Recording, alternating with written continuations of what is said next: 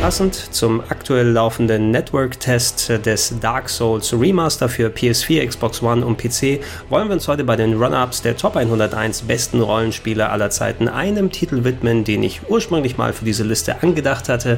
Dann habe ich es mir ein bisschen genauer durch den Kopf gehen lassen und mich doch dagegen entschieden und das obwohl ich den Titel eigentlich ganz gerne mag. Warum das so ist, werden wir in den nächsten Minuten ermitteln. Es geht natürlich um Dark Souls 2.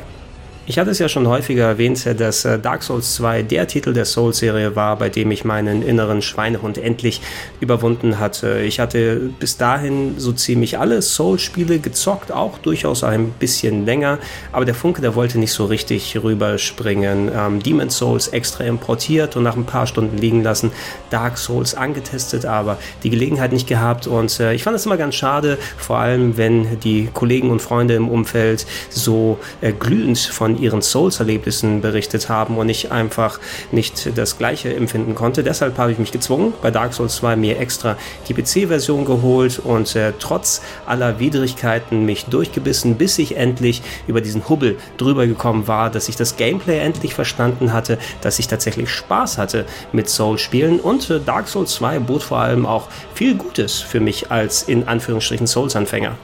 Rein oberflächlich gesehen überzeugte Dark Souls 2 in vielen der Punkte, die auch die Vorgänger ausgemacht haben. Auch hier haben wir es wieder zum Beispiel mit einer, sagen wir mal, schönen, düsteren Fantasy-Umgebung zu tun. Auch die Storyline ist mystisch und kryptisch aufgebaut. Ihr spielt einen verfluchten Untoten, der im Königreich Dranglake unterwegs ist und äh, seinen Fluch brechen will und sich dabei auf die Spur des verschwundenen Königs des Landes macht. Ähm, darüber hinaus hat man visuell einige Upgrades mitbekommen gegenüber dem Vorgänger. Gerade die PC-Version mit äh, ihren 60 Frames äh, sieht gut aus und spielt sich sehr flüssig. Äh, musikalisch ist auch ebenfalls alles im Lot. Äh, mir besonders im Gehör hängen geblieben ist äh, die Musik eurer Hub-Welt der Stadt äh, Majula, in der ihr größtenteils unterwegs seid. Und ähm, ja, ey, ich packe den Soundtrack immer noch gerne mal wieder unabhängig vom Spiel rein, um mich dabei ein bisschen zu entspannen entspannen.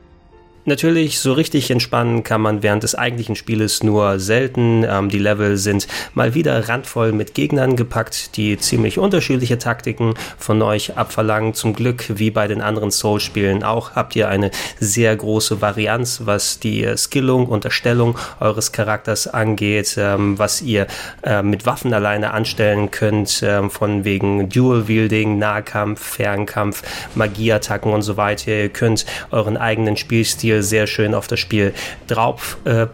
Auch sehr viele Bosse sind mal wieder vorhanden, wobei man hier sagen muss, dass eine gewisse Kategorie ein bisschen überwiegt gegenüber der anderen. Ihr habt es häufig mit übergroßen, menschenförmigen Gegnern zu tun, die häufig mal ein bisschen ähnlicher von der Taktik sind. Da hätte ein bisschen mehr Varianz, äh, nicht nur im Aussehen, sondern auch im Spieldesign ein wenig gut getan. Aber im Großen und Ganzen kann man sich in den Punkten eigentlich nicht so beschweren kommen wir zu den Problemen von Dark Souls 2, die leider dafür sorgen, dass es in der Gunst vieler Souls-Fans äh, nicht so weit oben steht. Und äh, mir sind die beim ersten Zocken damals nicht wirklich aufgefallen, aber jetzt, wo ich die anderen Souls-Spiele erlebt habe, sind sie natürlich umso präsenter. Zum Beispiel hat äh, Dark Souls 2 recht ungenaue Hitboxen. Ähm, die Souls-Spiele leben ja davon, dass man sehr präzise mit der Steuerung umgehen kann und es auch muss, dass man genau ausweicht den ähm, gefährlichen Gegner Attacken, dass man sehen kann, von wo Projektile und Schwertstreiche herkommen. Und äh, häufiger kann es bei Souls 2 passieren, dass ihr mal von dem Schwert aufgespießt werdet, obwohl ihr eigentlich schon längst daran vorbeigerollt seid. Ähm, ein Grund dafür ist auch, dass man bei der Skillung einige Werte verändert hat. Es gibt jetzt diesen neuen Faktor Adaptability, der, ähm, wenn er nicht geskillt wird, dafür sorgt, dass man weniger Invincibility Frames hat. Das heißt, dass man durch die Ausweichrollen weniger Unverwundbarkeit Verfügbarkeit hat. Und ähm, das kombiniert eben mit den ungenauen Hitboxen sorgt für viel unnötigen Energieverlust, der eigentlich nicht sein müsste.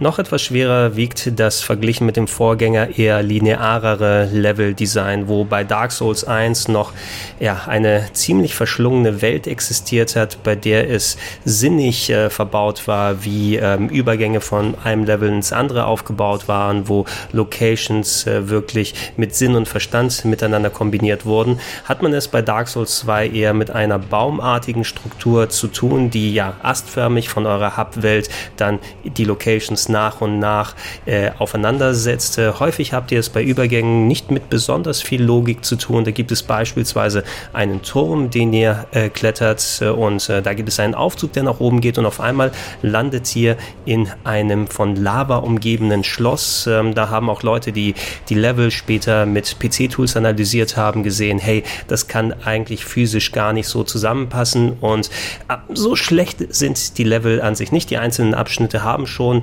ja, ein paar anspruchsvolle Dinge, auch ein paar kleine äh, Environmental-Rätsel sind da verbaut, aber es ist doch schon ein Schritt zurück von dem, wie man es bei Dark Souls 1 gewöhnt hat und äh, das macht das Erkunden auch ein bisschen weniger attraktiv. Zu guter Letzt müssen wir noch den optischen Downgrade erwähnen gegenüber den ersten Entwicklervideos von Dark Souls 2, die noch eine aufwendige Lichtengine boten und auch ähm, spielerisch viele Gebiete mit Licht- und Schatteneffekten ausstatten sollten. Ähm, davon hat man in der Retail-Fassung leider nicht mehr so viel vorgefunden. Es war wohl technisch auf PS3 und Xbox 360 nicht so wirklich machbar, das, was man ursprünglich vorhatte, sodass ähm, die Optik um einiges dumpfer wirkte und einfach nicht mehr so dynamisch, wie man es eigentlich noch in den Entwicklervideos gesehen hat. Insgesamt sah es natürlich immer noch um einiges besser als der Vorgänger aus, aber dieser Malus hängt im Game bis heute nach. So auf einem Haufen hört sich das natürlich nach ziemlich geballter Kritik an und das lässt sich bei Dark Souls 2 nicht von der Hand weisen. Aber wie ich es auch schon gesagt habe, das eigentliche Fundament und das, was Dark Souls ausmacht, das ist auch in Dark Souls 2 mehr als vorhanden. Und es war eben ein Titel, der wirklich meine Liebe richtig entfacht hat zu den Souls-Spielen. Ähm, From Software haben mittlerweile auch versucht, in einigen Bereichen zumindest ein bisschen Besserung zu bieten, was so das Level- und Gegnerdesign angeht. Ähm, die DLCs, die gekommen sind, sind ja einige der besten Level, die man je in Dark Souls gesehen hat. Wenn das ganze Spiel so aufgebaut gewesen wäre wie die DLCs, dann hätte man wahrscheinlich viel von der Kritik nicht so schlucken müssen. Ähm, dazu gab es ja auch noch eine Remastered-Fassung namens Scholar of the First Sin gegenüber der Ursprungsfassung, die für PC 360 und PS3 rausgekommen ist, gab es diese Version auch eben für die späteren Konsolen, nicht nur mit jetzt äh, für alle Plattformen 60 Bildern pro Sekunde, sondern sondern auch mit äh, überarbeitetem ähm, Gegnerdesign und Placement. Ich persönlich muss sagen, ähm, ich bevorzuge da noch die erstere Version. Ich finde, durch die neue Gegnerplatzierung sind einige frühen Bereiche recht schwierig und äh, anspruchsvoll geworden, so wie sie es so früh eigentlich noch nicht sein müssen. Aber ihr könnt euch natürlich selber dafür entscheiden, ob ihr die alte Fassung oder Scholar of the First Sin angehen wollt. Bei beiden Sachen habt ihr es mit einem sehr guten Spiel zu tun, aber eben auch mit ähm, einigen negativen Punkten, die sich nicht so extrem bei den anderen Soul-Spielen geäußert haben. Ich finde weiterhin, dass äh, Dark Souls 2 wirklich äh, ein guter Einstieg für die Leute ist, die bisher noch gar keine Berührungspunkte mit den Soul-Spielen gehabt haben, denn trotz der Fehler ist auch hier mehr als genug von dem vorhanden, was an den Soul-Spielen Spaß macht. Und die Fehler, da ihr keinen Vergleich zu den anderen Games habt, fallen euch eben nicht so sehr auf. Letzten Endes eben für die Liste hat es leider nicht ganz gereicht, aber nichtsdestotrotz ein schönes Spiel und man sollte es nicht missen.